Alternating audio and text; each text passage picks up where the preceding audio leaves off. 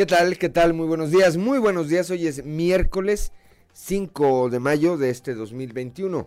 Esto es Fuerte y Claro. Yo soy Juan de León y saludo como todas las mañanas a quienes nos acompañan a través de las diferentes frecuencias de Grupo Región en todo el territorio del estado. Aquí para el sureste de Coahuila a través de la 91.3 de FM, transmitiendo desde el corazón del centro histórico de la capital del estado.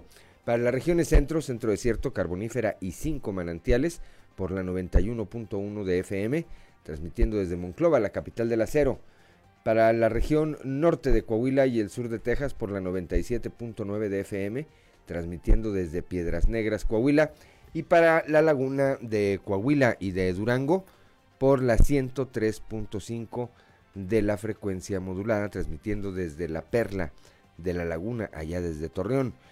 Un saludo también, por supuesto, a quienes nos acompañan a través de nuestras diferentes páginas de Facebook en las redes eh, sociales. Hoy, como todos los días, hay mucha, hay mucha información y estos son los titulares de hoy.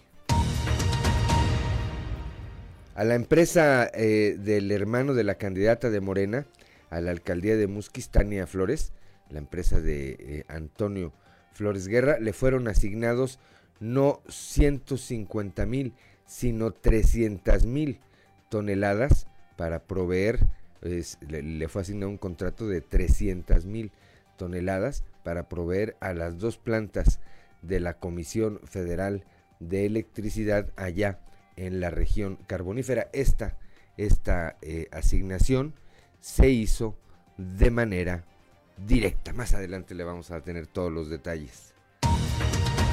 La Fiscalía General del Estado buscará obtener la sentencia condenatoria máxima que sería hasta de 60 de hasta 60 años en contra de Rosemary N y Luis N, los eh, la madre y la pareja de la madre de esta pequeña Victoria, quien fue asesinada a golpes eh, presuntamente por ambos la diputada local por el PAN, fíjense cómo andará la cosa, Mayra Valdés, dijo sentirse orgullosa de que su partido sea la tercera fuerza política del Estado. Esto tras darse a conocer una encuesta en redes que el propio Instituto Político difundió previo a la jornada electoral. Así andará la cosa, ¿verdad? Por primera vez en, en su historia, el Congreso del Estado contará con un intérprete de lengua de señas mexicanas para comunicar los asuntos que se traten en el Pleno, tras aprobarse este proyecto de decreto durante la sesión. La Secretaría de Seguridad Pública en la Secretaria de Seguridad Pública en el Estado, perdón, Sonia Villarreal, señaló que hay buenos resultados que hay buenos resultados en materia de seguridad. Coahuila se mantiene en sexto lugar a, nivel nacional en este eh, rubro eh, y a eso se refiere, a eso se refiere la titular de esta área. Con tres de las propuestas definidas hasta el momento y otras más en análisis, la Cámara de la Industria de Restaurantes y Alimentos Condimentados, la CANIRAC, Delegación eh, Laguna avanza en la integración de la propuesta gastronómica que estará al alcance de los visitantes del nuevo parque ecológico Cerro de las Noas allá en Torreón. Dentro de su gira de supervisión y entrega de espacios educativos por todo el estado, el gobernador Miguel Ángel Riquelme Solís entregó ayer e impuso el nombre de Luis Horacio Salinas Aguilera a una escuela primaria de nueva creación en la colonia Colinas, de Santiago aquí en la capital del estado. Ahí, ahí se refirió, y más adelante vamos a estar hablando de esto, a el proceso en el que se sigue trabajando para un eventual regreso presencial a las clases. En su más reciente sesión, el Subcomité Técnico Regional COVID-19 aquí en el sureste eh, anunció que permitirá la apertura de salones de fiestas infantiles, así como ciertos eventos para el auditorio al aire libre del Parque Las Maravillas. Bueno, pues esta, esta y otra información hoy aquí en Fuerte y Claro. Comenzamos.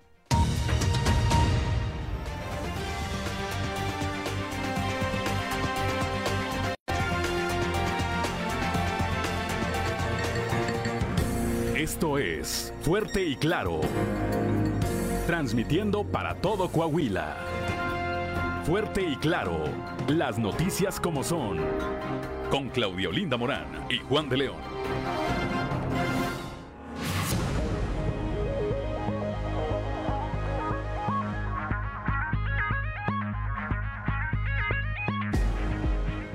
Ya son las 6 de la mañana, 6 de la mañana con 9 minutos. Claudio Linda Morán, muy buenos días. Muy buenos días, Juan. Muy buenos días a toda la audiencia que nos acompaña a esta hora de la mañana, donde las temperaturas son bastante eh, cambiantes. En Saltillo, 14 grados, Monclova 18, Piedras Negras 17, Torreón registra los 20 grados, General Cepeda 14, Arteaga 13, Musquis y San Juan de Sabinas tienen 17 grados, San Buenaventura y Cuatro Ciénegas 18 grados centígrados, Parras de la Fuente 15 y Ramos Arispe 16 grados. Pero si usted quiere saber cómo va a estar el clima el día de hoy, vamos al pronóstico del tiempo con Angélica Acosta. El pronóstico del tiempo con Angélica Acosta.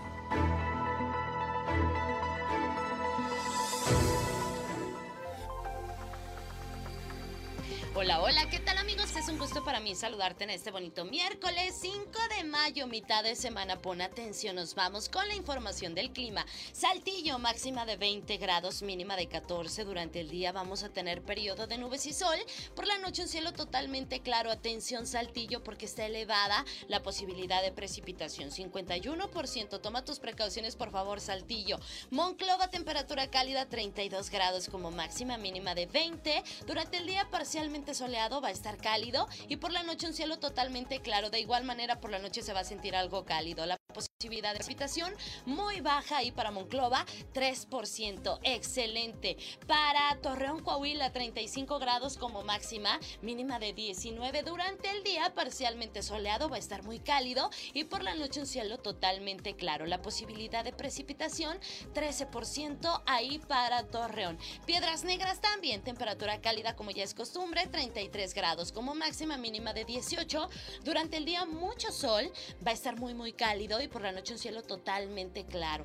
También se va a sentir algo cálido por la noche ahí para Piedras Negras. 1% la posibilidad de chubasco o de tormenta. Atención para toda nuestra gente bonita que tiene vuelta hacia la Sultana del Norte y en Monterrey, Nuevo León. Te comento que el termómetro estará alcanzando una máxima de 29 grados, mínima de 20 durante el día. Vamos a tener periodo de nubes y sol, por la noche principalmente claro. Es elevada la posibilidad de lluvia ahí para Monterrey para que tome sus precauciones, 55%. Ahí están los detalles del clima. Amigos, que tengan un excelente día de miércoles, disfrútalo mucho y acuérdate, cuando las temperaturas son muy elevadas, hay que mantenerse muy bien hidratado. Buenos días.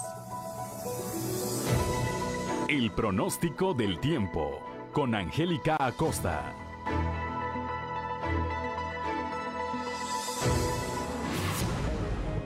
Ya son las 6 de la mañana, 6 de la mañana con 12 minutos. Vamos ahora a las efemérides del día con Ricardo Guzmán.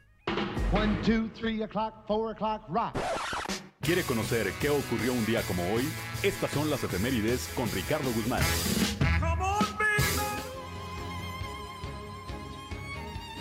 Un día como hoy, pero de 1790, nació en Parras Agustín Viesca y Montes, quien fuera presidente municipal de esa ciudad, gobernador del estado, senador, diputado federal y que se desempeñó como secretario de Gobernación y de Relaciones Exteriores en el régimen del presidente Vicente Guerrero. También, el 5 de mayo pero de 1790, en Saltillo, el gobernador Evaristo Madero colocó la primera piedra del Teatro Acuña. El 5 de mayo de 1897, en Saltillo, se colocó en el Jardín Porfirio Díaz, actualmente sección sur de la Alameda Zaragoza, la estatua ecuestre del general Ignacio Zaragoza, obra del escultor Jesús Cárdenas. Y un día como hoy, pero de 1930, murió el distinguido maestro Apolonio M. Avilés Muñoz, quien ha sido el único maestro al que se le ha declarado benemérito de la educación del estado de Coahuila.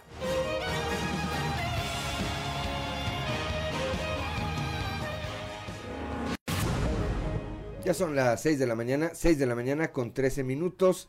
Vamos ahora al mundo de los deportes con Noé Santoyo. Resumen Estadio con Noé Santoyo.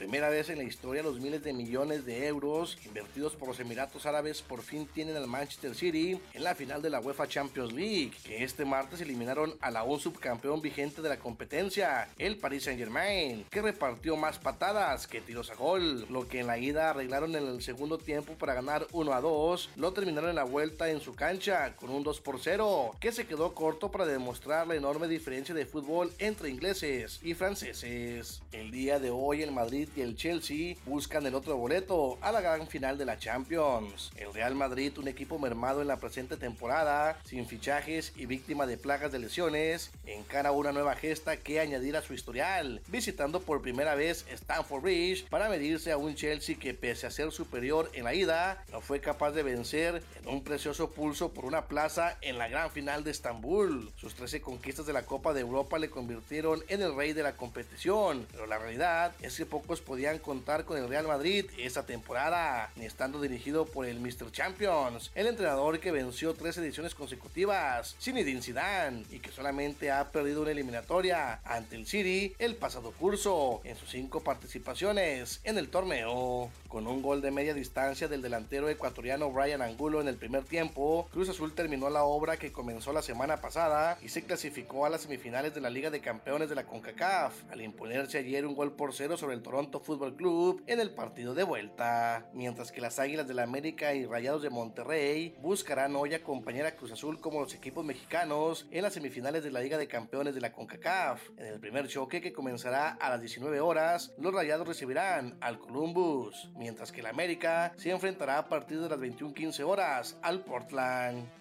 Ayer los cachorros de Chicago castigaron pronto a Clayton Kershaw, quien laboró solo una entrada, la apertura más breve de su destacada carrera, para que Chicago derrotara siete carreras por una a los Dodgers de Los Ángeles. En otro encuentro, Giancarlo Stanton contribuyó con cuatro imparables, incluido un jonrón, para deleitar a los fanáticos que se dedicaron a proferir abucheos e insultos contra el equipo visitante en el encuentro que los Yankees de Nueva York ganaron siete carreras por tres a los Astros de Houston. En la Liga Mexicana de Béisbol, los aceleros de Monclova fabricaron tres carreras en la octava entrada, aprovechando pifia de la defensiva para darle la vuelta a la pizarra y encaminarse el triunfo de seis carreras por cinco sobre Zarapero de Saltillo el día de ayer en el Estadio Monclova.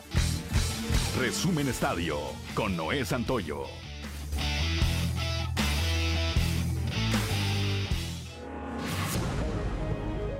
Ya son las 6 de la mañana, 6 de la mañana con 16 minutos santoral y cumpleaños del día de hoy, Claudio Linda Morán. Bueno, hoy tenemos el santo de Irineo e Irene. Irineo e Irene. Ángelo y Niceto. Y Niceto.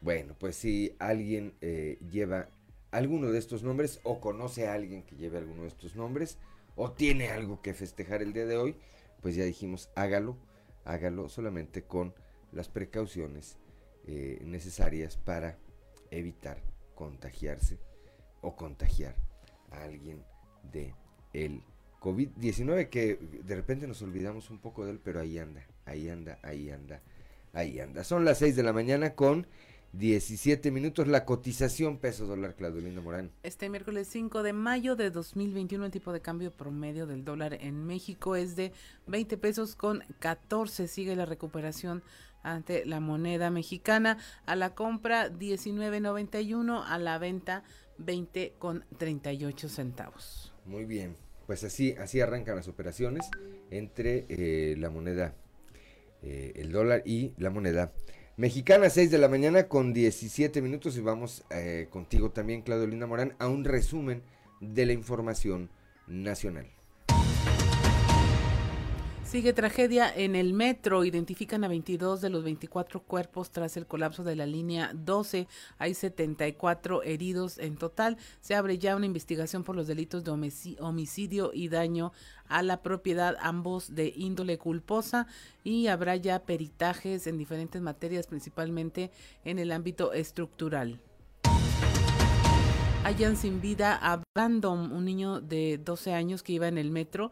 Era buscado por su familia desde el colapso en la línea 12. Ya fue encontrado muerto por las autoridades. Brandon viajaba en compañía de un adulto quien a través de una llamada telefónica le informó a la madre del niño que se dirigían de regreso a casa y que ambos se encontraban en la estación periférico oriente de esta línea 12 del metro.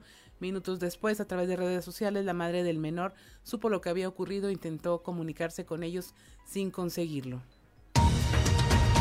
También reportan la muerte de una joven eh, reportada como desaparecida tras el colapso en la línea 12. Es Nancy Lezama, de 23 años. Iba de compras con su hermana menor. También fue ya reportada como fallecida y localizado, localizada tras el colapso de la línea. Vecinos denunciaron y especialistas lo advirtieron, había fallas y daños en la línea 12 del metro. Ya se habían denunciado grietas, hundimientos y constantes fallas, principalmente tras el sismo del 19 de septiembre del 2017. Se reforzaron estructuras, pero no hubo seguimiento a la petición. Será una empresa noruega la que realice el peritaje de este accidente. En la línea 12 se mantendrá cerrada por tiempo indefinido y será la empresa DNV, especialista en la investigación de accidentes, encargada de realizar este peritaje. Y ahora sí, reporta Morena gastos. Gasta Evelyn Salgado un millón de pesos en tres días como candidata de Morena en Guerrero. De este millón de pesos, una parte, más de la mitad, fueron para gastos operativos de campaña, 300 mil de propaganda en la vía pública y 120 mil para propaganda en Internet. Ya aquí la información nacional. Gracias, Claudio Linda Morán. Son las 6 de la mañana, 6 de la mañana con 20 minutos. Somos Claudio Linda Morán y Juan de León. Estamos aquí en Fuerte y Claro. Ya son las 6 de la mañana, 6 de la mañana con 24 minutos. Bueno, pues vamos directamente a la información. Esta información que seguramente le interesará allá a quienes nos acompañan en la región carbonífera de nuestro estado. Bueno, la Comisión Federal de Electricidad adjudicó de forma directa a Antonio Flores Guerra, hermano de la candidata de Morena a la alcaldía de Musquis, un pedido por 300 mil toneladas de carbón de diseño, lo que representa una erogación por una suma cercana a los 300 millones de pesos.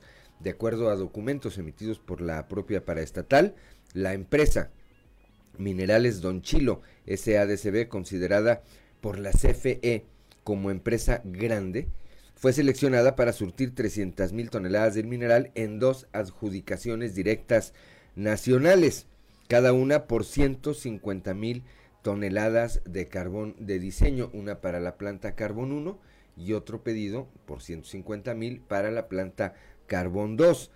Con este contrato, la Comisión Federal de Electricidad rompe el esquema que había implementado en sus últimas asignaciones, en donde adjudicaba pedidos de mayor volumen a empresas catalogadas como chicas, después a las medianas y menor volumen a las grandes. Muestra de ello es que en el contrato firmado para proveer carbón a la paraestatal en el periodo de agosto de 2020 a diciembre de 2021, a la empresa propiedad de Flores Guerra considerada, repito, como grande, se le adjudicaron solamente 14.575 toneladas del millón 982 mil 896 eh, perdón, que contempla el total del pedido.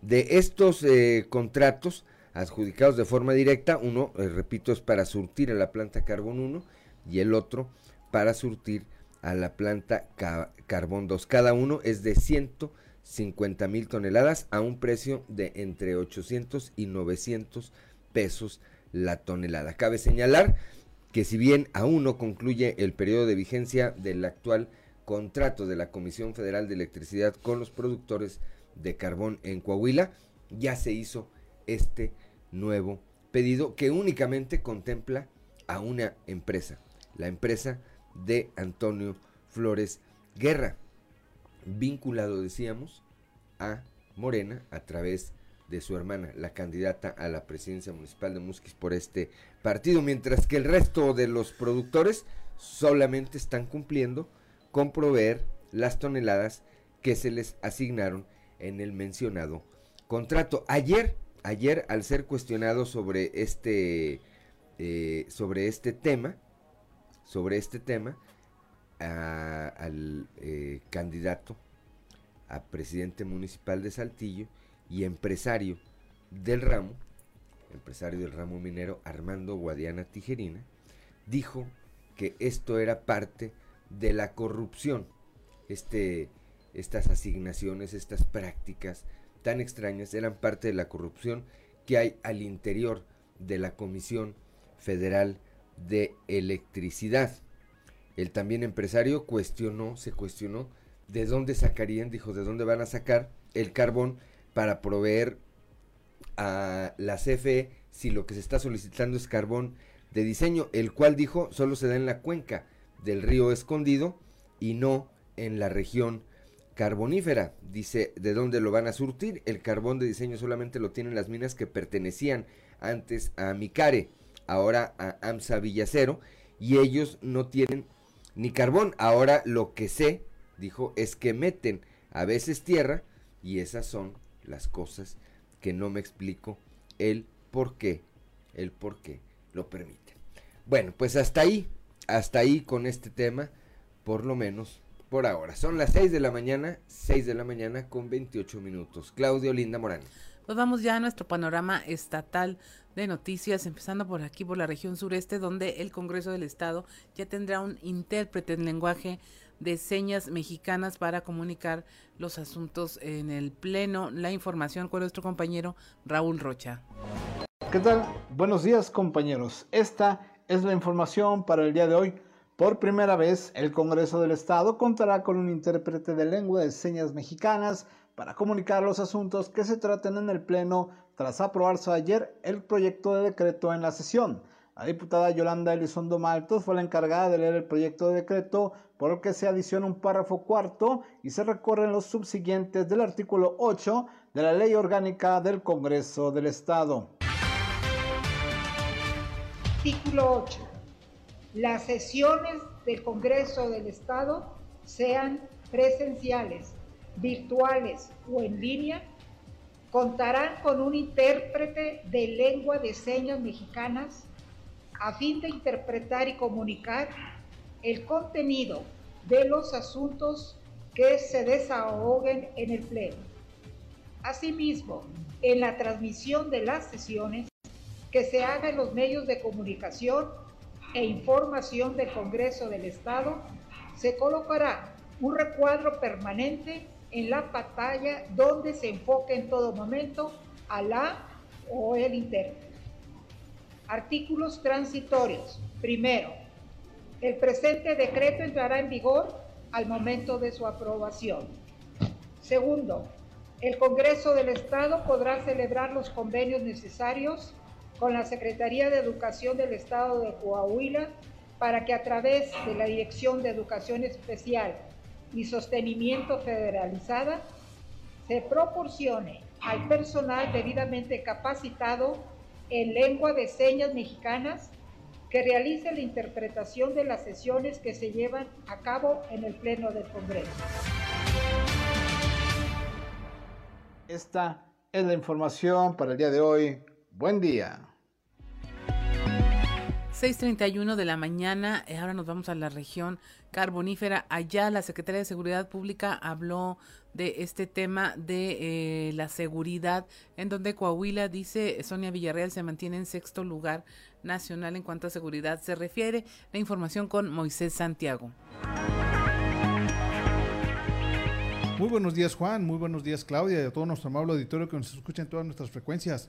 En la información que tenemos para hoy, Coahuila se mantiene en sexto lugar a nivel nacional en materia de seguridad. La Secretaria de Seguridad Pública en el Estado, Sonia Villarreal, señaló que se mantienen buenos resultados puesto que se ha logrado un sexto lugar a nivel nacional en cuanto a seguridad se refiere. Aseguró que se está integrando una serie de acciones encaminadas a fortalecer la seguridad pública durante el cierre de administraciones de este año al concluir el periodo de los ayuntamientos, puesto que es de principal interés del gobierno del Estado fortalecer y garantizar la seguridad para los ciudadanos. Esto es lo que nos comenta.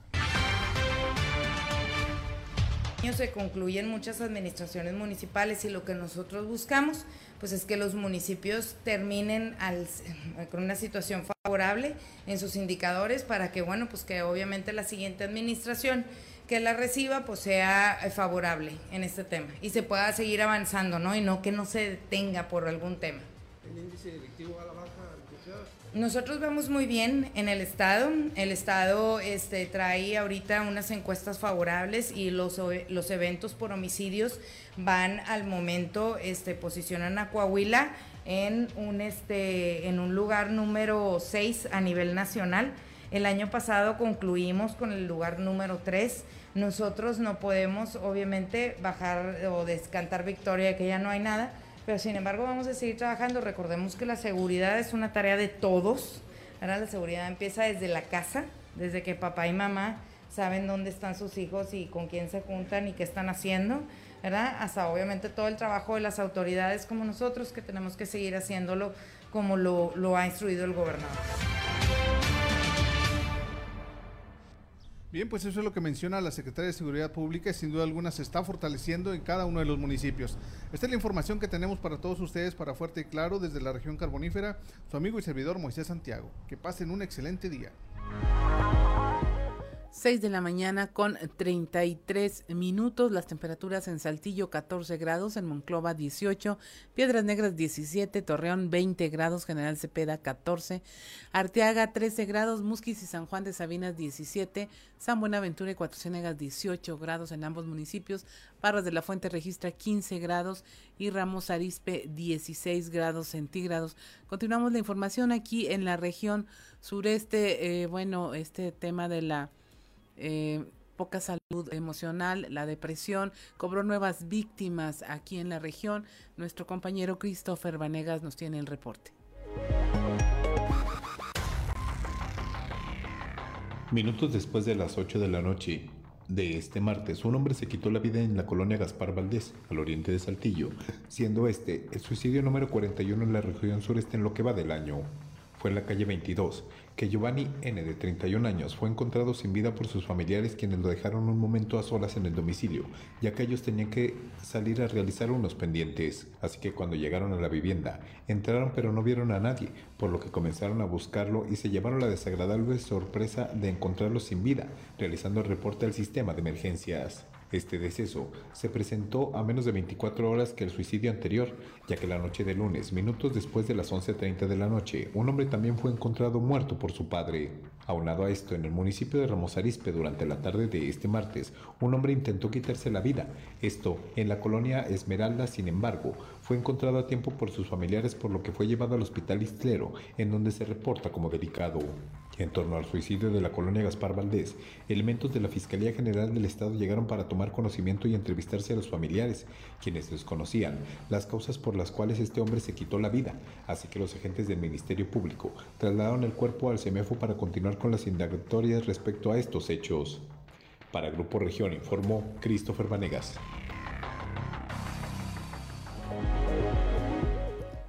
6 de la mañana con 35 minutos. Nos vamos ahora a la laguna. Allá ya se está hablando de cómo se van a instalar restaurantes emblemáticos en esta zona del Parque de las Noas. Ya se está viendo la integración de esta propuesta gastronómica y se está trabajando en la reactivación de toda esta área. Nuestro compañero Víctor Barrón nos tiene la información. Amigos de Fuerte y Claro, muy buenos días en temas de la comarca lagunera con tres de las propuestas definidas hasta el momento y otras más en análisis. La Cámara de la Industria de Restaurantes y Alimentos Condimentados Delegación Laguna avanza en la integración de la propuesta gastronómica que estará al alcance de los visitantes del nuevo Parque Ecológico Cerro de las Noas en Torreón. Al respecto habla Guillermo Martínez Ávila, presidente de la Cámara. Vamos a escuchar.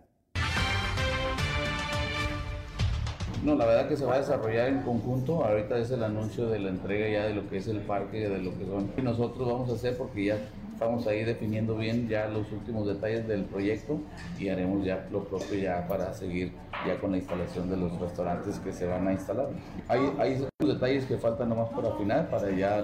Ahorita, bueno, nada más estamos trabajando en marcas consolidadas en cuanto a la instalación de los restaurantes que van a, a instalarse en el parque estamos nada más ya viendo qué negocios que sean consolidados en la laguna, que sean originarios de aquí y que tengan una gran aceptación de la gente. Entonces, por ahí ya la otra vez hicimos el anuncio de interno, de ahorita hay alrededor de tres ya seguros, pero hay las expectativas de muchos que quieren entrar, pero estamos haciendo el análisis. Sí, así es, es muy importante hacer el análisis de bien y definir quiénes serían los... No, es una inversión cuando menos de, en, un equipo, de cocina se pueden ir desde 200 mil a 500 mil en pura cocina. El espacio que será entregado el próximo 15 de junio por parte del gobierno del estado, además de incluir áreas naturales, dos velarias y juegos infantiles, tendrá un área para la instalación de restaurantes que a la par de su propuesta culinaria ofrecerán un panorama con vista al paisaje urbano desde las alturas de Torreón. Esto es todo en la información. Desde La Laguna reportó Víctor Barrón. Que tengan un día excelente. 6 de la mañana con 38 minutos nos vamos a la región centro donde ya un candidato independiente se sumó a la campaña de Mario Dávila. Esto eh, porque dicen no le resolvió, no hubo cambios en la postura de la autoridad electoral. Los detalles con Guadalupe Pérez. Muy buenos días, saludos desde la región centro. Tenemos entrevista con Mario Dávila, candidato del PAN, y Edgar Garo Ávila, este último quien era aspirante a candidato independiente y que finalmente se suma al proyecto del candidato panista. Y quiero dar las gracias a mi amigo Edgar Garo Ávila, que se suma a nuestro proyecto y su equipo que está aquí a, a un lado de nosotros y al mismo frente se suma a su equipo. Bienvenido, Garo. Vamos a ganar esta elección. Yo quiero tener la palabra a mi amigo Garo para que exprese su sentir y su pensar ante ustedes. Gracias. Buenos días, buenos días a todas y a todos. Pues bueno, eh, nos sumamos hoy precisamente a la campaña de Mario Dávila porque es la mejor opción que nosotros estamos viendo como candidatos independientes que en su momento quisimos ser, pues bueno, veíamos que la propuesta de Mario Ávila era la mejor en conjunto con lo que ha hecho el anterior alcalde, que hoy es candidato a la Diputación Federal, Alfredo Paredes. Entonces, vamos a unirnos en esa sinergia para que sigan las cosas buenas a Monclova. Y aquí está el equipo.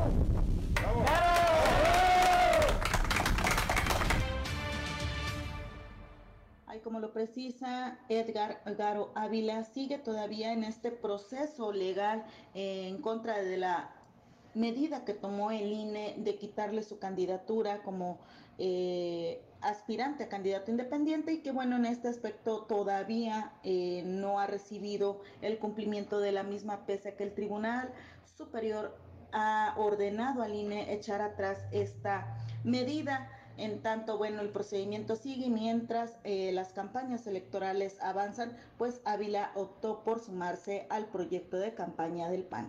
Saludos desde la región centro para Grupo Región Informa, Guadalupe Pérez. Somos Juan de León, Claudio Linda Morán y esto es Fuerte y Claro, no se vaya. Ya son las 6 de la mañana, 6 de la mañana con 44 minutos. Continuamos esta mañana con la información aquí, aquí en Fuerte. Y eh, claro, vamos ahora a la portada, a la portada del día de hoy de nuestro periódico Capital, que en su nota principal, bueno, pues destaca este tema del que hablábamos ya hace un rato, consentido de la Comisión Federal de Electricidad, hermano de Tania Flores, y nos referíamos a ese contrato por eh, 300 mil toneladas de carbón asignado eh, a través de dos adjudicaciones directas eh, por 150 mil toneladas cada una de ellas para proveer a las plantas eh, Carbón 1 y Carbón 2 que la Comisión Federal de Electricidad tiene en el norte de Coahuila. También, bueno, pues van por la máxima sentencia contra verdugos de la pequeña victoria. En un momento más vamos a estar platicando este tema con Norma Ramírez. Tendrá Congreso intérprete de señas. Ya escuchábamos lo que hay con respecto a este tema ahí en el Congreso del Estado. Me parece, me parece una medida bastante eh, interesante y que eh, pues se ha impulsado en esta en esta legislatura que preside eh, Eduardo Olmos Castro. Orgullosa, dice, bueno, ya escuchamos también a Mayra Valdés, dice orgullosa de diputada del PAN de ser, de que su partido sea la tercera fuerza política en el Estado, y es que podrían ser la novena, ¿verdad? En una de esas podrían ser la novena, pero no, son, son la tercera. Lista en el regreso a las aulas, el gobernador del Estado estuvo ayer aquí en el sureste del Estado, como parte de esta gira que está teniendo por, todo por todo el territorio de nuestra entidad, supervisando y entregando eh, infraestructura educativa. Ayer, ayer puso en, marcha una escuela de nueva creación a la que se le impuso el nombre del ingeniero Luis Horacio Salinas Aguilera. Bueno, pues eh, esta, esta es la portada del día de hoy de nuestro periódico Capital cuando son las 6 de la mañana con 46 minutos y es hora de ir a nuestra columna en los pasillos.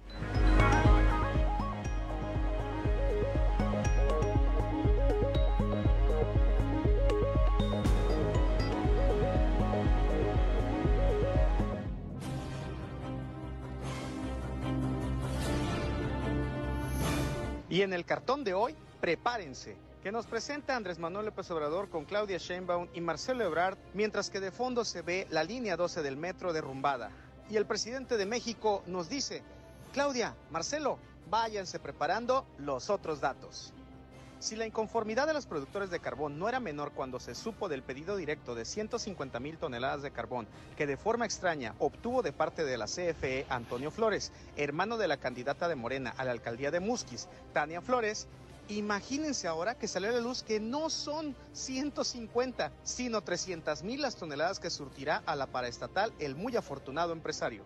Al respecto, vale la pena recordar que el tipo de carbón que le está requiriendo la CFE a su consentido proveedor es del que se extrae en la cuenca del río Escondido y no de la región carbonífera en donde este tiene sus yacimientos, lo que distrajo por unos instantes de su campaña alcalde a Armando Guadiana para preguntarse, ¿y de dónde lo va a sacar? ¿O les van a vender pura tierra? se preguntó. Allá por la carbonífera, por cierto, el pasado fin de semana corrió como reguero de pólvora la especie de que en una propiedad que tiene en Musquis pernoctaría el empresario Alonso Ancira Lizondo. El rumor hizo que más de uno se paseara por el inmueble en mención en espera de poder saludar al presidente de AMSA. Pero nada, resultó que el borrego quedó en eso y de Ancira nada se supo. ¿Cómo andará la cosa de crítica en el PAN que una de sus legisladoras en el Congreso local, Mayra Valdés, dice sentirse orgullosa de que su partido sea la tercera fuerza política en el Estado. La división que hay al interior del Azul es más que evidente. Y anote usted que apenas pasando la elección, una de las corrientes al interior de ese partido buscarán relevar a su desgastado líder estatal, Chuy de León Tello. Ya son las 6 de la mañana, 6 de la mañana con 48 minutos. Vamos ahora al norte del estado con mi compañera Norma Ramírez, la Fiscalía General del Estado buscará obtener la sentencia condenatoria máxima, que sería de hasta 60 años, en contra de Rosemary N. y Luis N., la madre y la pareja de la pequeña Victoria, esta eh, pequeñita que fue pues asesinada presuntamente por ambos. Norma, muy buenos días. Muy buenos días, Juan, Claudia. Pues efectivamente, pues ya dieron la primera, eh, pues, citatoria de audiencia, en donde la Fiscalía General del Estado busca obtener la sentencia condenatoria máxima, como bien lo decías, a 60 años a estos dos personas, Rosemary N. y Luis N., que fueron vinculados al proceso por el delito de feminicidio cometido en agravio de Victoria N. de tres años. Dentro de la segunda audiencia, celebrada dentro del Centro de Justicia de Piedras Negras, los imputados se apegaron a su derecho de no declarar y solicitaron duplicidad de término en los medios de prueba que recabaron, al igual que testimonios que fueron suficientes para que el juez de control pues los vinculara a proceso a estos presuntos responsables. La información la tenemos con el delegado de la Fiscalía en la región norte, Víctor Gerardo Rodríguez. Ayer se lleva a cabo la audiencia complementaria a la inicial. Eh, recordemos que se había pedido un término constitucional para el ofrecimiento de pruebas de parte de la defensa. Eh, una vez que se lleva a cabo la audiencia, se solicita vinculación por parte del Ministerio Público y el juez concede eh, el auto de vinculación al proceso en contra de las dos personas por el delito de feminicidio.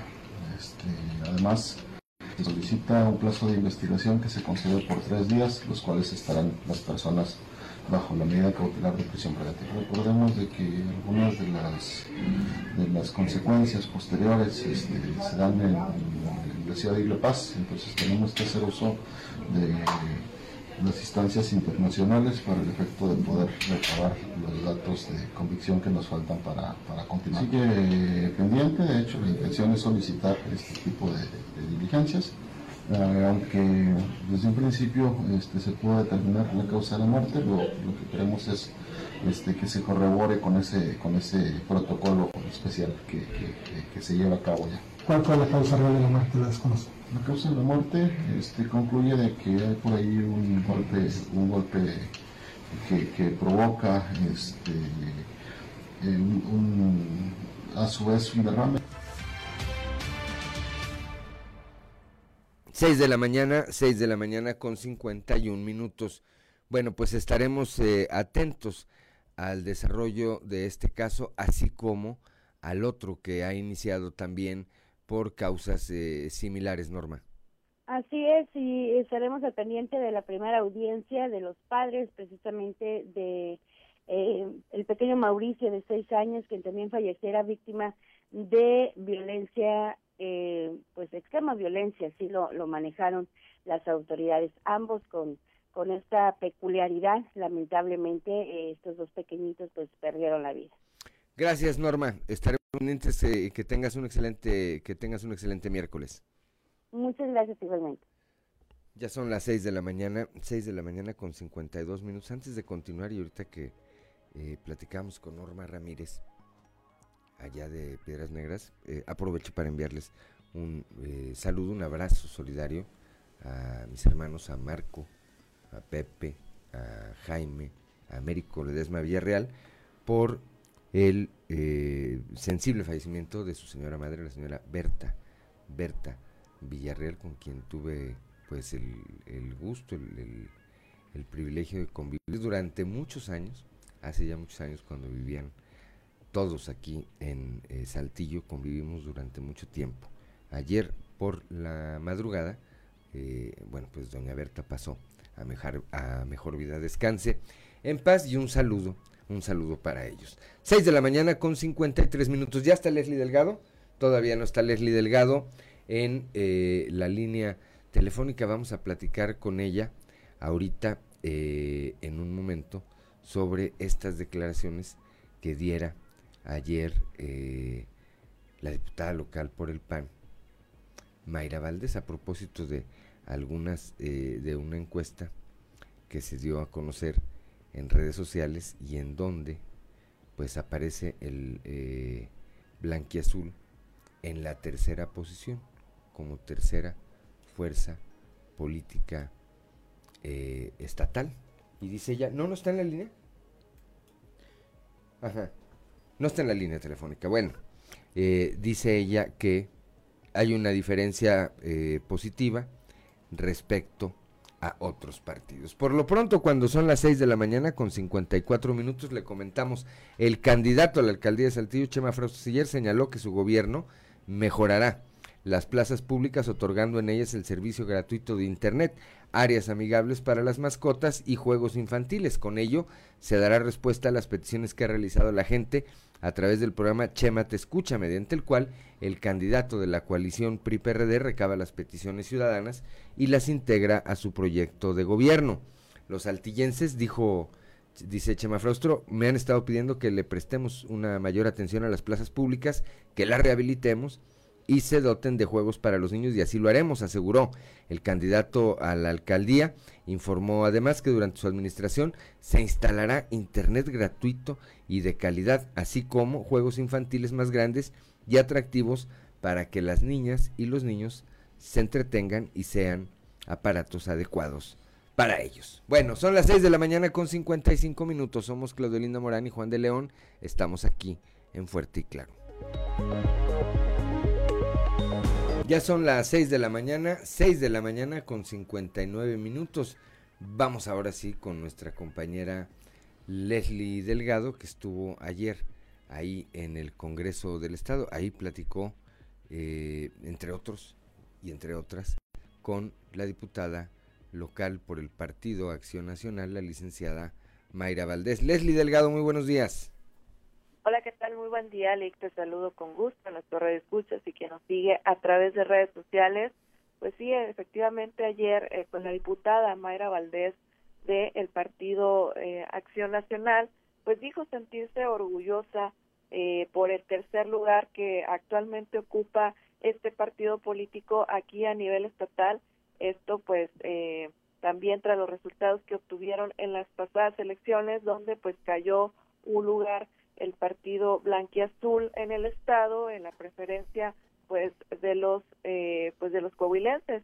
Y pues bueno ella dijo que es parte de pues de, de lo que sucede con eh, varias encuestas que han emitido a través de redes sociales. Y pues bueno vamos a escuchar lo que dijo al respecto redes sociales el Partido Acción Nacional eh, pues está presumiendo que está en tercer lugar en la encuesta en estas elecciones. Pues bueno, mira, cada partido maneja sus encuestas, tiene sus datos, tiene su información y pues bueno, hay, hay este, eh, municipios en los que nos marca con una diferencia muy positiva conforme a los otros candidatos. ¿No sería humillante que esté presumiendo un tercer lugar después de haber sido la segunda fuerza aquí en Coahuila? Pues no, no lo creo. Digo, la verdad que en la campaña pasada pues quedamos este, en tercer lugar y yo creo que uno de los propósitos es subir esa votación y sobre todo abrirle a la gente los ojos a la ciudadanía que somos una oposición responsable este, y que hoy por hoy eh, tenemos que lograr llegar a, a, los mejores números en cuanto a las elecciones aquí en Coahuila. Orgullosa de ese tercer lugar. Claro. Diputada. 7 de la mañana, 7 de la mañana, con un minuto, considerando que compiten 11 fuerzas políticas en este proceso electoral. Eh, Leslie, pues eh, por eso a lo mejor dice Mayra Valdés que no está mal ser el tercero, ¿no? Efectivamente, y también pues se suma también a las declaraciones que emitió es el dirigente estatal de, de este partido, eh, Jesús de León Tello, donde pues él dice que en varios municipios hay eh, tienen también resultados favorables durante pues para las próximas elecciones. Lo que sí pues es que el PAN sí ha estado un poquito ausente durante pues este proceso eh, a pesar de que pues los perfiles que escogieron pues eh, hay pues ahí van por así decirlo pero sí están un poquito ausentes entonces pues el temor o la situación que quizás pueda pasar es que se pueda caer una a otro nivel, a otro cuarto lugar como fuerza política, el PAN aquí en Coahuila y que pues aquí por lo menos en Saltillo pues no ha estado muy visible, pues únicamente en el municipio de Torreón me parece donde ha estado presente. Como dice, como dice el meme Leslie, lo bueno es que hay salud. Pero bueno, gracias Leslie, como siempre, por su reporte. Muy buenos días. Igualmente, excelente día para todos. 7 de la mañana, 7 de la mañana con dos minutos ante vecinos y comerciantes de la zona centro, el candidato de Morena a la alcaldía de Saltillo, Armando Guadiana, presentó propuestas para transformar el primer cuadro de la ciudad. La primera de ellas es rescatar terrenos eh, y predios abandonados para convertirlos en espacios públicos municipales como parques, centros de atención médica, gimnasios, museos, entre otros atractivos turísticos haremos, dijo Armando Guadiana, del centro histórico el principal punto turístico de Saltillo. Por eso les explico estas propuestas que sabemos van a transformar el corazón de la ciudad. Además, explicó que buscará convertir la calle de Victoria en un corredor turístico, comercial y peatonal desde Allende hasta la Alameda, cerrando el tránsito vehicular para que la gente pueda recorrer libremente el espacio que estará techado. Buscaremos a empresarios locales, dijo, que quieran invertir en la ciudad y que nos ayuden a desarrollar todos estos proyectos que estamos seguros que van a ser factibles porque Saltillo está creciendo y necesitamos ir a buen ritmo para sentirnos orgullosos de nuestro hogar. De, igual forma, el abanderado de Morena adelantó que se tiene contemplado un proyecto permanente de embellecimiento del centro histórico que incluye el reordenamiento del tránsito vehicular y finalmente adelantó que ya se trabaja en la búsqueda de un esquema eh, policiaco exclusivo para la zona centro para lograr la atención inmediata en todo el sector y así disminuir los índices eh, delictivos. 7 de la mañana, 7 de la mañana con 4 minutos, Claudio Linda Morán. Bueno, allá en La Laguna, el candidato del PRI a la alcaldía de Torreón, Román Alberto Cepeda González, él está apostándole ya a frenar los abusos de los agentes viales. Todos los días hay casos y en donde me he parado, lamentablemente, ya no, ya no, no es un tema de vialidad de tránsito de la policía, es un tema que desafortunadamente ha caracterizado Torreón y eso es lamentable. Tenemos desde el primer día, yo lo puse en mi primer eje de gobierno, que es seguridad y orden, capacitar, equipar, adiestrar, coordinar los esfuerzos, hacer comités de proximidad vecinales, los centros de control y comando, pero sobre todo la capacitación y la división de la policía.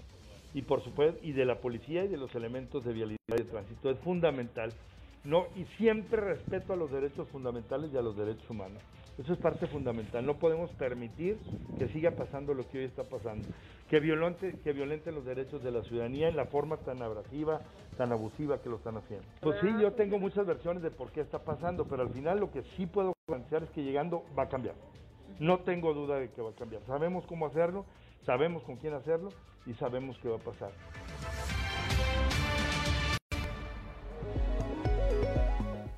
Ya son las 7 de la mañana, 7 de la mañana con 5 minutos, luego de que, esto ya en la región centro, en Castaños específicamente, luego de que se denunció que había una casa que entregaba apoyos a cambio de votos. En Castaños, autoridades detectaron que se trata de un programa para adultos mayores que está permitido operarlo en eh, estos tiempos, aún con eh, el proceso electoral. Escuchemos a Rolando Alvarado, quien es coordinador municipal de programas sociales ahí en Castaños.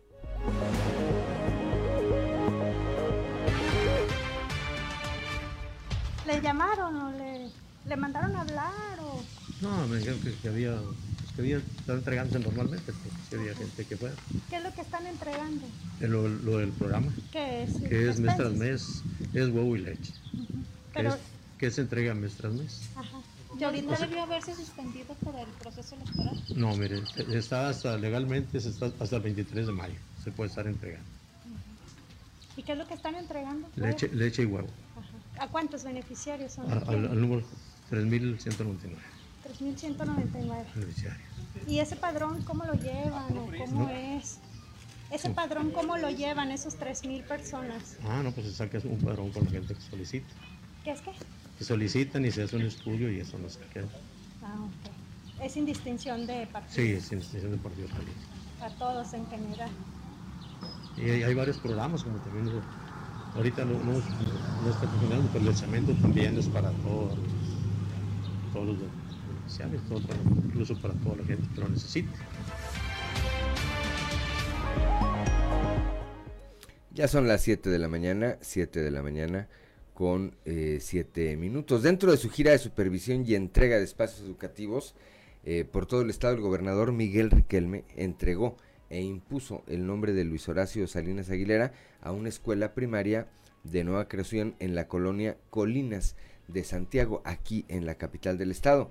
En las obras de edificación de la primaria eh, son seis aulas didácticas, bardas perimetrales, red eléctrica, servicios sanitarios y de arranque, habrá que decir, esta escuela cuenta con 147 alumnos y 6 docentes. El monto total de la obra fue de 5.8 millones de pesos. El gobernador mencionó que además de la cantidad de acciones en materia de seguridad, salud, educación, reactivación económica y fortalecimiento de la infraestructura urbana y educativa que realizan entre el gobierno del estado y el ayuntamiento, también comparten el compromiso de reconocer a quienes se han distinguido en las diversas actividades del quehacer humano, en especial, en especial a quienes han contribuido a mejorar las condiciones de nuestra sociedad.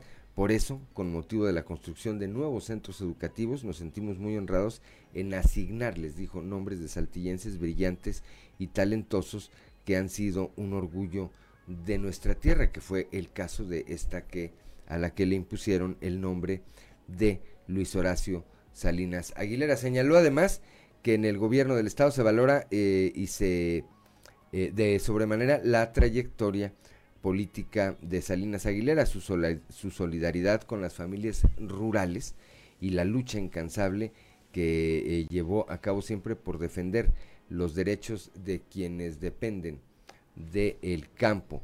Su calidad humana como docente, su talento para el periodismo y su entusiasmo por los proyectos de desarrollo agrícola han sido guía para muchas generaciones de coahuilenses, dijo también. Siete de la mañana, siete de la mañana ya con nueve minutos. Claudia Olinda Morán. Tenemos ya para entrevista telefónica una a, la candidata a la presidencia municipal de Matamoros por el partido Morena. Ella es Valeria López Luévanos. Buenos días, candidata. Buenos días, Claudia. Buenos días a todo tu auditorio. ¿Cómo están? ¿Cómo se encuentran esta mañana? Muy bien. ¿Qué tal el clima allá en la región? Pues bien, bastante cálido como siempre. Oye, Valeria, estábamos viendo parte de tu campaña. Cuéntanos cómo va, qué, qué es lo que te has encontrado en estos recorridos por una región que entiendo es, es muy amplia. El municipio de Matamoros tiene eh, comunidades rurales, ah, muchas.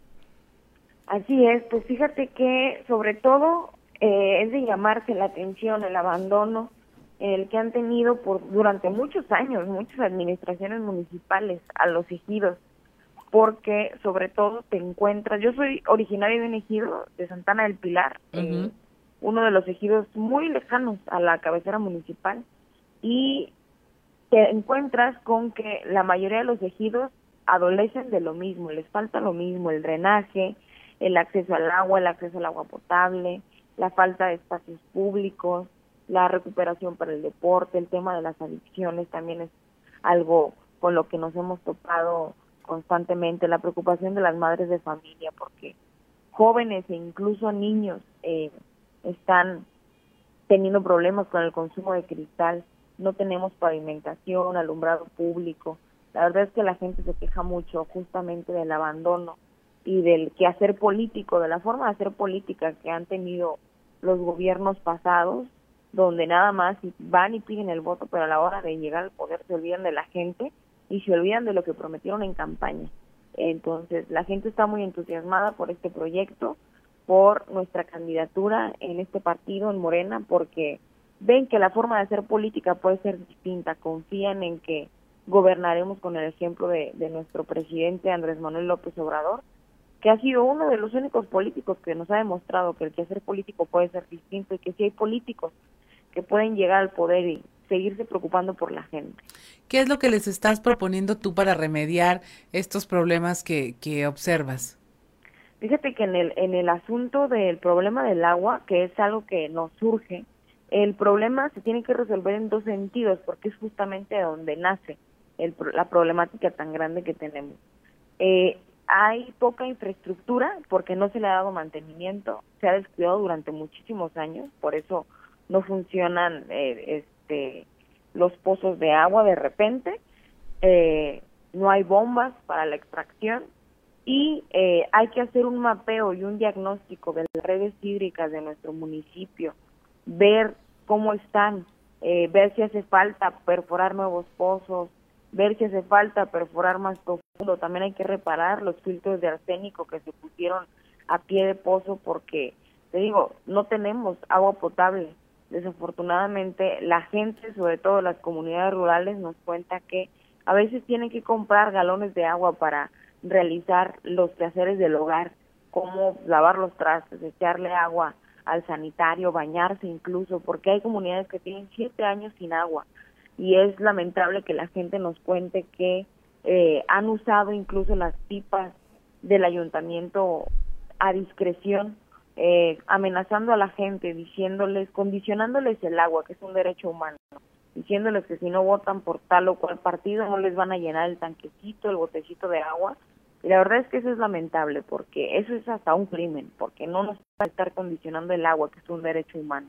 Así vamos es. A, vamos a trabajar mucho haciendo una vinculación estatal, con el gobierno estatal, con el gobierno federal, para resolver en la medida de lo posible esa problemática y llevar agua, sobre todo a los ejidos del sur, a los ejidos donde ya tienes bastante tiempo padeciendo esta, de esta problemática. Así es, Valeria. Para el resto de las regiones, me gustaría que nos pintaras un poco en tus palabras, en tu conocimiento, cómo es el municipio de, de, Matamoros, porque muchos lo identificamos, ah, bueno, está pegadito a Torreón, pero a qué se dedican, de qué vive su gente, eh, qué se produce y, y, sobre todo que nos puedas pintar eh, el, el cómo es esta comunidad.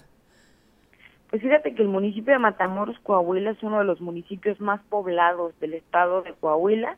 Eh, pertenecemos a la zona metropolitana de La Laguna, pero desafortunadamente es uno de los municipios que, que pocas veces se le pone el foco. Generalmente siempre eh, llama más la atención Torreón, a Matamoros casi no lo ubican de repente, porque desafortunadamente pues el atraso político en el, en el que nos han tenido no ha permitido que Matamoros figure como el gran municipio que es. Eh, nosotros nos dedicamos a la producción, al cultivo de melón y la sandía, que ha sido uno de los referentes identitarios que más nos representan. También eh, la gente se dedica y desarrollan actividades que tienen que ver con el sector agropecuario. Hay muchos caprinocultores, hay gente que se dedica al cultivo de forraje, hay también muchos pequeños comerciantes en la mancha urbana, pero pues desafortunadamente, eh, te digo, pocas veces la gente ubica nuestro municipio porque pues esto, este atraso político en el que nos han tenido no ha permitido que, que florezca nuestro municipio. Por ejemplo, en el tema de lo del melón y la sandía, no se ha, no se ha apoyado a los productores de, del melón, de la sandía, los tienen también bastante abandonados. No ha habido un apoyo realmente por parte de las administraciones municipales e incluso ha faltado pues muchísimo más apoyo por parte del gobierno del estado eh, de aquí de Coahuila porque pues siguen batallando por por lo mismo de siempre eh, los productores de melón se quejan del coyotaje se quejan de que les compran muy bajo su producto porque hay una sobredemanda. Así es. Una sobreoferta perdón en estas temporadas porque no les han llevado técnicos especialistas para que haya una producción ordenada y entonces no se abarate el producto. Eh, no les han ayudado a comercializarlo, no hay ni siquiera infraestructura para que el productor comercialice su producto en Matamoros. Si tú vas y te echas la vuelta por las meloneras, que es donde los meloneros van y venden el melón en la sandía, es un área muy desordenada donde el ayuntamiento no pone orden, no les pone a disposición recursos del presupuesto para tener una mejor infraestructura y que no estén batallando justamente con el sol, con la tierra, porque todavía que levantan el producto, todavía tienen que estar comercializándolo entre el sol, la tierra y pues está batallando y la verdad es que eso es lamentable. Así es, Valeria, me suena a, a que es muy familiar este tema. Me gustaría que para la, la audiencia que nos escucha eh, pudieras platicarle un poco de quién eres, de dónde vienes, quiénes son tus padres. Me dices que te criaste en una de estas comunidades, por eso te siento tan cercana en lo que nos estás platicando, porque nosotros vemos, por ejemplo, sabemos que es temporada de melón, porque vienen a vender a la ciudad y vemos las camionetas y, decimos, ah, ya está este producto disponible y sabemos que pues es de la laguna. Pero cuéntanos tú, a ver, ¿quién es Valeria López Luévanos? ¿Cuántos años tienes y eh, eh, qué profesión tenías antes de, eh, qué tienes aún entrándole a este tema de la política? Yo soy socióloga de profesión, tengo 25 años, salí de la Facultad de Ciencias Políticas y Sociales. Yo me he dedicado durante muchos años a el acompañamiento a mujeres víctimas de violencia, a eh, acompañamiento a familiares indirectos, víctimas indirectas de feminicidio. Eh, yo soy obradorista de base, soy morenista de base, yo estoy apoyando a Andrés Manuel desde el 2012, me afilié a Morena en el 2015 y empecé a hacer política desde que era yo muy joven, desde antes de que tuviera yo credencial para votar. He sido funcionaria federal en dos ocasiones, eh, me desempeñé como servidora de la nación, y como enlace de vinculación del programa de jóvenes construyendo el futuro en la región Laguna. He trabajado muy de cerca con las cámaras de comercio, con los jóvenes que se han inscrito a este programa, que sobre todo están buscando nuevas oportunidades porque a la juventud fue a la que se la abandonó durante muchísimos años, dejándola sin oportunidades de desarrollo. Dentro de mi partido también estuve realizando esfuerzos de pedagogía popular en las comunidades rurales, en las colonias, en las comunidades de mi municipio. Fui enlace del Instituto Nacional de Formación Política de Moreno en el estado de Coahuila. Me he dedicado a hacer pedagogía popular también en mi comunidad. Yo soy originaria del ejido Santa Ana del Pilar, un, un ejido de la cabecera municipal. Mis papás son obreros y justamente esa es la razón por la cual yo inicio a hacer política, porque en el 2012 yo veía la narrativa y el discurso de Andrés Manuel López Obrador y la descripción de muchas de las problemáticas de nuestro país y me di cuenta de que evidentemente yo las vivía de forma cercana porque en mi cotidianidad yo me, me topaba justamente con la carencia de servicios públicos, veía, por ejemplo, cómo condicionaban los programas sociales cuando nos gobernaba el PRI, cuando nos gobernaba el PAN, en los ranchos, por ejemplo, todos nos conocemos y anteriormente los programas del gobierno federal le llegaban únicamente a quienes eran de los partidos afines a quienes gobernaban y a la gente a quien, afín a quien gobernaban, aunque no lo necesitaran. Ahora vemos que la política se ejerce de una forma distinta y que los derechos que hoy tenemos, como la pensión universal, que ya está dentro del artículo cuarto constitucional y que forma parte de un derecho, pues ya le llegan a todo mundo y que se gobierna sin distinción. Entonces, desde ahí iniciamos para hacer política, para cambiar la realidad que existe en nuestro país y le toca a Matamoros también sumarse a esta ola de transformación. Pues muchas gracias Valeria por habernos compartido parte de tus intereses, de tu historia y de todo lo que estás haciendo allá en, en, la alcaldía de Matamoros con esta campaña. Esperamos que no sea la última vez que conversemos y muchas gracias por haber estado con nosotros. Muchísimas gracias a ustedes, muchísimas gracias al auditorio que nos escucha y aquí estaremos platicando sobre nuestra campaña y cuando ganemos el 6 de junio nos vamos a comunicar para eh, contarles la buena nueva. Claro que sí, muchas gracias. Somos Juan de León y Claudia Olinda Morán. Esto es Fuerte y Claro. La tercera, cuarta y quinta etapa consisten en la construcción del parque lineal entre las colonias Vicente Guerrero y Miguel Hidalgo, la construcción de una plazolete distintivo de la línea verde, canchas de básquetbol y fútbol, bicicross, gradas y andadores. Son las 7 de la mañana con 26 minutos. Claudelina Morán, ¿qué más tenemos? Regresan los salones de fiestas. Así es, buenas noticias para toda la infancia de esta región. En su más reciente sesión, el Subcomité Técnico Regional COVID-19 Sureste determinó que ya se podía permitir la apertura de salones de fiestas infantiles y ciertos eventos para el auditorio al aire libre del Parque Las Maravillas.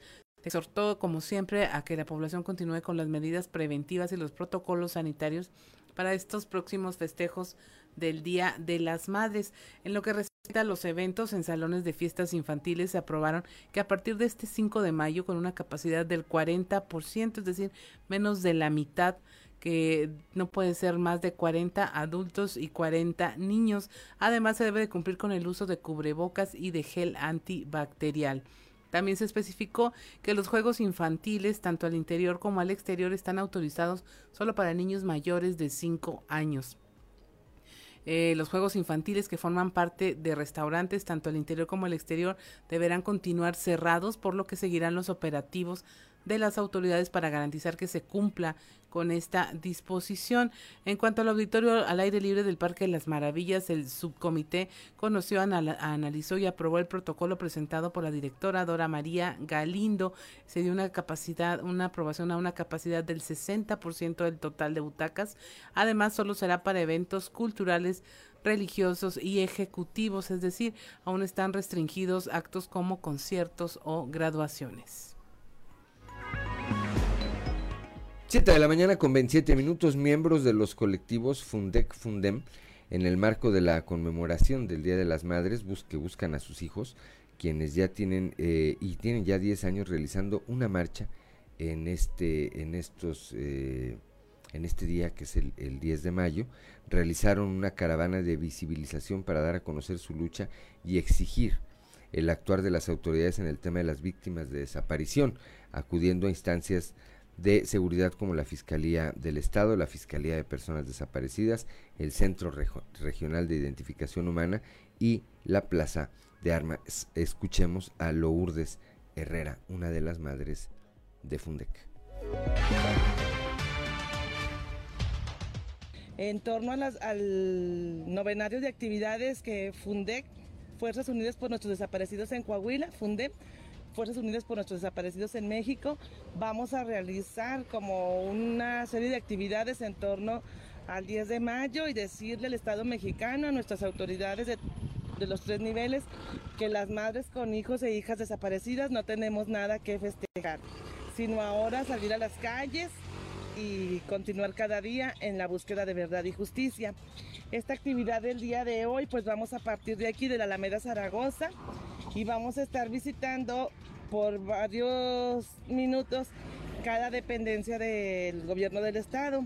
La primera va a ser el Centro Regional de Identificación Humana, carretera Torreón, kilómetro 1.5. De ahí nos vamos a la Fiscalía de Personas Desaparecidas en la calle Canadá, Colonia República.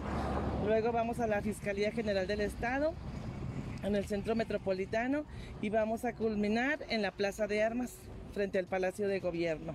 Esa es la actividad del día de hoy. Son las 7 de la mañana, 7 de la mañana con 29 minutos, Claudio Linda Morán. El gobierno estatal ya está haciendo todo lo necesario para el inminente regreso a clases. Esto ya lo anunció el gobernador Miguel Ángel Riquelme Solís y se trabaja ya en todos los protocolos sanitarios necesarios.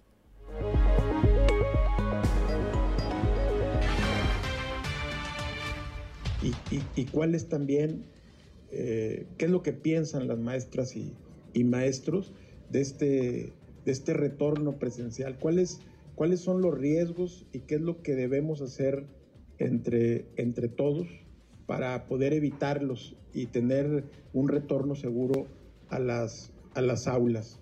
Estoy seguro que hay miles de maestros que, que el cariño y el amor a su, a su trabajo, a, la, a las escuelas, pues han de estar pensando ya en regresar, pero en un formato seguro, con, con protocolos nos permitan eh, tener un retorno de, tanto de alumnos como de maestros sin riesgos. Y en eso estamos ahorita construyendo, en un plan piloto que en, que en, las cinco regiones nos, nos permitirá ya eh, mostrar lo que somos en, en, Coahuila, dar ese paso que hemos dado siempre, siendo, eh, siendo los, los primeros en construir muchas cosas lo hicimos en la reactivación económica, lo hicimos en muchos eventos. Hemos tratado de no ser contradictorios y eso es parte también del el por qué estamos ahorita volteando a ver el retorno del ciclo escolar presencial, porque si abrimos restaurantes, si abrimos comercio, si abrimos centros culturales, si abrimos eh, infraestructura deportiva para que vayan a entrenar, si abrimos los estadios, y ahí vamos todos, ni modo que digamos que no van los maestros o que no van las familias, o que en algunos casos ya ahorita no llevan a los niños. Entonces debemos de cuidarnos de todo. Ya son las 7 de la mañana, 7 de la mañana con 32 minutos. A nivel primaria, en el estado están en riesgo de ser reprobados mil alumnos que durante este tiempo de la educación en línea pues no se conectaron. Actualmente la Secretaría de Educación está en la labor de recuperarlos para que se reintegren y se regularicen. Escuchemos lo que dice al respecto el director de primarias en el estado, el profesor Oscar de León. Para decirle a aquellos papás que por alguna situación no que buscan a, su profesor a través de un vecino, este, a través de un conocido, a través del primo, etcétera, los profes están en la mejor disposición de buscar cómo entablar esa comunicación para que el niño no pierda el año con algunos ejercicios remediales, con algunas tutorías. Eh, recordemos que tenemos un, un documento que lo tienen todos los niños y todos los profes, se llama libro de texto ese libro de texto lo tienen todos los niños y las niñas de Coahuila, de los, eh, del nivel de educación básica. Entonces, con ese, este, Ahí vienen los principales aprendizajes esperados, los ejercicios, y de esa forma podemos evaluar a los dos. En, en el nivel de primaria, ¿Mm? que, que yo, el que yo opero, eh, traíamos cerca de 17 mil alumnos que no teníamos contacto con ellos y posteriormente bajó a 6 mil. Entonces, En el ciclo, escolar. ¿Qué materias reforzarán ahí al final de este último? Pues mira, este, las principales materias eh, siempre lo serán español y matemáticas, de- definitivamente, ¿no? Este, es lo que, lo que más este, nos interesa. Eh, este lenguaje y comunicaciones de gran importancia en todos los niveles educativos. Y no se diga de, del aprendizaje matemático. Son las 7 de la mañana, 7 de la mañana con 34 minutos. Claudelinda Morán, ¿qué más tenemos? En la región carbonífera supervisan las escuelas también para el regreso a clases presenciales. La directora de la escuela Club de Leones de Palau, Kazumi Naomi Acosta Sánchez, dice que ya se realizan estas inspecciones y que eh, las instituciones que han sido vandalizadas al estar solas, pues también requieren de atención. Sí, afortunadamente fuimos este, vacunados, la, eh, la mayor parte del personal de aquí de la escuela asistimos. Este, entonces tenemos aquí un poquito ya más de confianza en, en el regreso a clases ¿verdad? por parte de, de los maestros. Aún así sabemos que aún estamos en pandemia y pues estamos con todas las restricciones ¿verdad? y todos los cuidados, pero pues tenemos un poco más de confianza de ya empezar a acercarnos a la escuela y hacer un poquito ya más de, de conciencia de que el regreso está muy próximo. En cuanto a las condiciones de la escuela, eh, ahorita estamos en unas condiciones eh, propicias para el regreso a clases. ¿verdad? Afortunadamente contamos con lo indispensable. Sí tenemos algunas necesidades, ¿verdad?, en cuanto a lo económico para tener eh, suficiente pues gel, material de limpieza, eh, sanitizantes y cosas así. Este, pero confiamos con, el apoyo de los padres de familia, que como siempre lo hemos tenido en la escuela, vamos a salir también de esa necesidad. En cuanto a lo que son las instalaciones, la escuela está lista para recibir a los niños. Ya son las 7 de la mañana, 7 de la mañana con 35 minutos. Me parece que es la discusión, es la discusión que viene, lo hemos dicho ya en otras ocasiones, Claudia. ¿Será ya el momento? ¿Será? Yo digo que no. ¿Tú no estás a favor de que haya regreso a clases presenciales? En este momento no. Si lo van a hacer, que se preparen y con tiempo para eh, el inicio de clases normal. O sea, creo que sí ya, pero que no vale la pena que vayan un par de semanas y luego se vayan de vacaciones con sus papás y luego regresen este a la escuela con ese tiempo. Sino que sea hasta, hasta que empiece Sí, el periodo escolar, que empieza en agosto. En agosto. En agosto. o sea, es decir, Tienes todo el tiempo para prepararte, incluso para exigir reformas, este, lo que necesites hacer para rehabilitar las escuelas, para preparar a los papás, a los maestros, para hacer pruebas piloto. Pero bueno, yo, yo quiero confiar en que las autoridades saben lo que están haciendo finalmente, pero sí, como que regresen un par de días y, y que se dé este contacto semimasivo y luego te vas a tu casa y luego te vas de vacaciones y luego regresas, como que creo que aceleraría ahí algunos curvas de contagio a diferencia de que bueno vienes este puedes incluso exigir o adelantar o atrasar el, el inicio de clases. A ver te fuiste de vacaciones tienes que dejar pasar 14 días para volver a la un escuela examencito. sí. O sea, yo creo que sí se puede con tiempo con hasta tiempo el próximo ciclo escolar. Sí. A ver, es que aquí este mi focus group me permite hacer encuestas muy fácil. Ricardo López, ¿tú estás de acuerdo en el regreso a clases? Está de acuerdo Coincide con. Claudio. Ricardo Guzmán.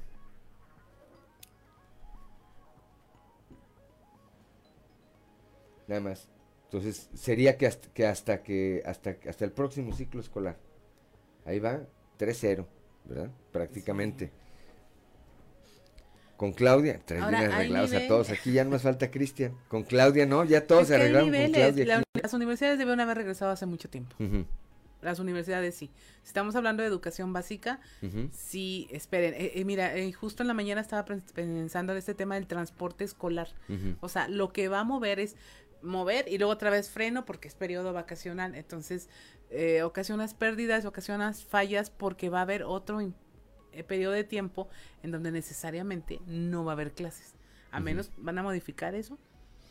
Pues no está contemplado, no se ha hablado en ese sentido, ¿verdad? Eh, este somos un país que está sufriendo años de rezago. Ayer lo veíamos en lo deportivo. Un, un deportista en esta época nos decían perdió tres años de desarrollo eh, en cuanto a su capacidad, a su rendimiento, eh, eh, sobre todo los de alto rendimiento, no han, no han estado en competencias, lo cual creo que los rezaga demasiado.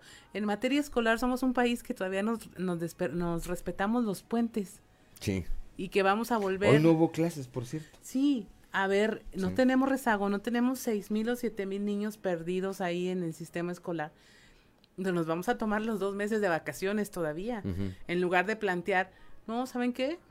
Sacrificio parejo y volvemos a las aulas, pero no nos vamos. Pero no, no es lo que están planteando, porque hay derechos sindicales y todo eso. Pero si queremos recuperar, no podríamos regresar una semana o un par de semanas, irnos, volver, ir otra vez puentes y tratar de... Yo creo que la educación es lo único que quiere volver a ser exactamente como antes, con los mismos métodos, las mismas tradiciones. No cambiar, no, no cambiar.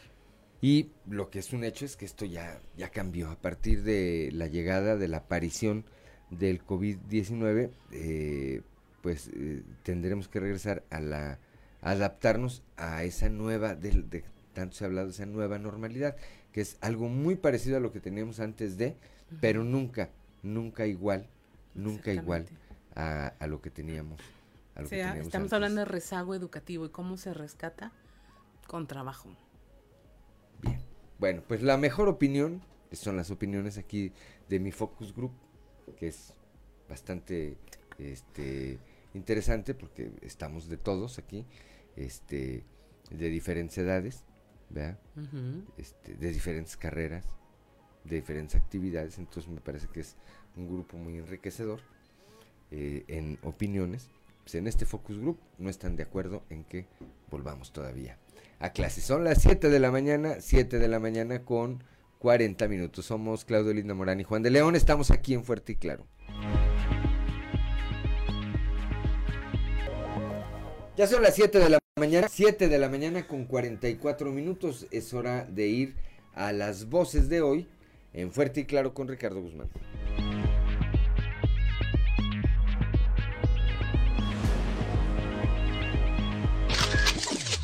Lo dijeron fuerte y claro en Región Sureste. Mayra Valdés, diputada local por el PAN, orgullosa de que el PAN en Coahuila sea la tercera fuerza política. Orgullosa de ese tercer lugar. Claro. Región Laguna. Guillermo Martínez Ávila, presidente de la Cámara Nacional de la Industria Restaurantera, instalarán restaurantes emblemáticos de la laguna en Parque Noas. La instalación de los restaurantes que van a, instalarse en el parque, estamos nada más ya viendo qué negocios que sean consolidados en la laguna. Región Centro. Edgar Ávila, candidato independiente, se sumó a campaña del panista Mario Dávila. Nos sumamos hoy precisamente a la campaña del doctor Mario Dávila porque es la mejor opción que nosotros estamos viendo. Región Carbonífera. Sonia Villarreal, secretaria de Seguridad Pública en el Estado. Coahuila se mantiene en sexto lugar a nivel nacional en materia de seguridad. El Estado este, trae ahorita unas encuestas favorables, se posicionan a Coahuila en un, este, en un lugar número 6 a nivel nacional. Región Norte. Víctor Gerardo Rodríguez, delegado de la Fiscalía en Piedras Negras, vinculan a proceso a madre y padrastro de Victoria. Buscan darles 60 años de cárcel. El juez concede eh, el auto de vinculación a proceso eh, en contra de las dos personas por el delito de feminicidio. Las voces de hoy en Fuerte y Claro. Son las 7 de la mañana, 7 de la Gracias Ricardo Guzmán. Son las 7 de la mañana con 46 minutos, hora de ir a un resumen de la información nacional con Claudia Olinda Morán. Tragedia en el metro. Identifican a 22 de los 24 cuerpos tras el colapso de la línea 12. Hay 74 heridos. Ya se abrió una investigación por los delitos de homicidio y daño a la propiedad, ambos de índole culposa. Hallan sin vida a Brandon, el niño de 12 años que iba en el metro y que era buscado eh, por su familia desde el momento del accidente. Brandon viajaba en compañía de un adulto quien a través de una llamada telefónica le informó a la madre del niño que se dirigían de regreso a casa y que ambos se encontraban en la estación periférico oriente de la línea 12 del metro. Minutos después, a través de las redes sociales, la madre se da cuenta del accidente, intenta comunicarse con ellos y no lo consigue. Reportan muerta a la joven desaparecida tras el colapso en la línea 12. Luego de ir de compras con su hermana menor, Nancy Lezama, de 23 años, también fue reportada como fallecida tras el colapso en la línea, el colapso en la línea 12 del metro. Vecinos denunciaron y especialistas lo advirtieron. Había fallas y daños en la línea. Ya habían denunciado grietas, hundimientos y constantes fallas, principalmente tras el sismo del 19 de septiembre del 2017. El gobierno reforzó la estructura después de los daños, pero según los vecinos no hubo seguimiento a la petición de mantenimiento o revisiones. La llamada línea dorada reportó problemas un día después de su inauguración y en menos de 10 días el servicio fue suspendido por fallas eléctricas. En marzo de 2014 también cerró 11 estaciones por problemas técnicos en la construcción. Lo que se decía era que la nueva línea enfrentaba un amplio desgaste en el tramo elevado, el cual afectó a instalaciones fijas y a los propios trenes realizará una empresa noruega el peritaje del accidente en el metro. En tanto, la línea 12 se mantendrá cerrada por tiempo indefinido. Será la empresa DNV, especialistas en la investigación de accidentes, la encargada de esclarecer lo ocurrido. Y ahora sí, reporta Morena gastos. Gasta Evelyn Salgado un millón de pesos en tres días como candidata de Morena en Guerrero. De ese millón de pesos, 588 mil fueron para gastos operativos de campaña, 318 mil de propaganda en la vía pública y 120 mil para propaganda en Internet. Parte de esos gastos también se los heredó su papá Félix Salgado, quien fue candidato durante dos semanas. De acuerdo con el reporte del INE, a la candidata se le registra una aportación personal a la campaña por 100 mil pesos y el tope de gastos es de 35 millones. Y hasta aquí la información nacional en este día. Gracias, Claudelina Morán. Cuando son las 7 de la mañana con 49 minutos, vamos ahora con Ámbar Lozano y el show de los famosos.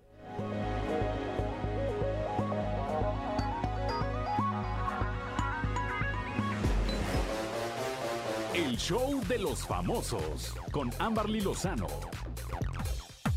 María Conchita Alonso asegura que el COVID-19 fue creado por un grupo de élite. Aunque anteriormente ya contó por qué no cree en las vacunas ni otros aspectos relacionados con el COVID-19, María Conchita Alonso mencionó en una entrevista cuál es su percepción del origen del COVID-19. La actriz y cantante le dijo al periodista que ella piensa que el coronavirus fue algo creado por personas para fastidiarnos señaló que dentro de este grupito de élite están Bill Gates y Jorge Soros.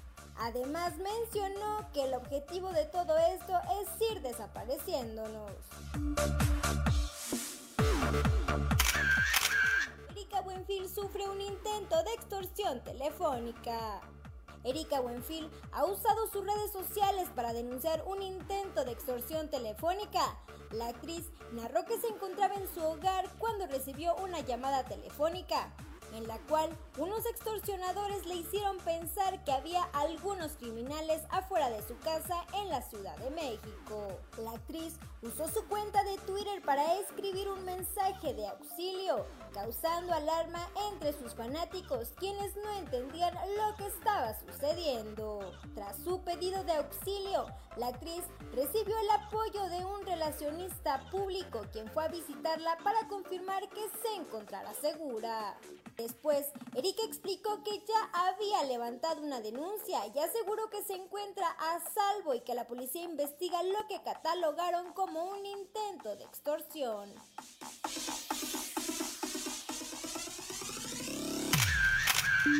Reportó para Grupo Región Amberly Lozano. 7 de la mañana, 7 de la mañana con 52 eh, minutos. Bueno, pues estamos ya en la parte final del espacio informativo de el día de hoy. Antes de despedirnos, eh, pues hacer un recuento, Claudia, rápidamente de todo lo que está ocurriendo, de todas las tragedias que están ocurriendo alrededor de este accidente allí en la línea 12 del metro. Veía ahorita aquí alguna información. Hay una señora que tiene, pues desde ese día buscando a su hijo y no aparece en ningún lado. Dice, él venía en el metro. Entonces, lo que, lo que no es posible es que no esté en ningún lado. O sea, si hubiese perdido la vida, bueno, pues eh, tendríamos un cuerpo. El problema es que no está en ningún lado, ni en eh, los hospitales, ni en el lugar en el que ocurrió esta tragedia. Y así como ese caso, vemos muchas otras historias, algún otro joven que perdió la vida ahí lamentablemente un par de días apenas antes había celebrado su cumpleaños, ahí viene un testimonio de su papá, donde eh, dice apenas hace dos días había platicado de todos los planes que tenía y que pues evidentemente quedaron truncados a partir de esta tragedia que habrá que eh, ver cómo se va desenvolviendo. Todo apunta, evidentemente, porque así fue. Además hay eh, infinidad de testimonios eh, gráficos que sí lo avalan. Esta línea fue construida durante el periodo de Marcelo Ebrard como jefe de gobierno de la Ciudad de México y lo más lamentable, surgen y surgen y surgen imágenes de cómo desde meses antes se venía haciendo o se venía denunciando o difundiendo el mal estado en el que estaban la infraestructura de esta línea 12 del metro. Y no pasó nada hasta que se cayó. Ayer veía un tweet y ahora sí que, pues cada quien, ayer veía un tweet eh, de Vicente Fox y él decía, a estos que se les cayó el metro, son los que están haciendo ahorita un aeropuerto el tren Maya. Trayendo las vacunas. Y una refinería. En esas manos estamos, 7 de la mañana con 54 minutos. Ya nos vamos, gracias por acompañarnos como todos los días. Gracias a Ricardo Guzmán en la producción, a Ricardo López en los controles, a Claudelina Morán aquí por su acompañamiento, por su apoyo. Siempre eh, a, Osir, a Osiel, Osiris ya lo ando trayendo, a Osiel y a eh, Cristian que hacen posible la transmisión de este espacio a través de las redes sociales, pero sobre todo gracias a usted que nos distingue con el favor de su atención. Le deseamos que tenga un excelente, un excelente eh, día. Estamos a la mitad de la semana, ¿verdad? Es el ombligo de la semana. Mucha gente hoy no trabajó porque es, eh, es puente, es festivo. Pues eh, si fue así, disfrútelo, aprovechelo. No haga caso de lo que dice Claudia, que no, que no hay que agarrar puentes y que no, usted agarre el puente, diviértase, aprovechelo. Vida nada más hay una. Nos escuchamos el día de mañana. Muy buenos días.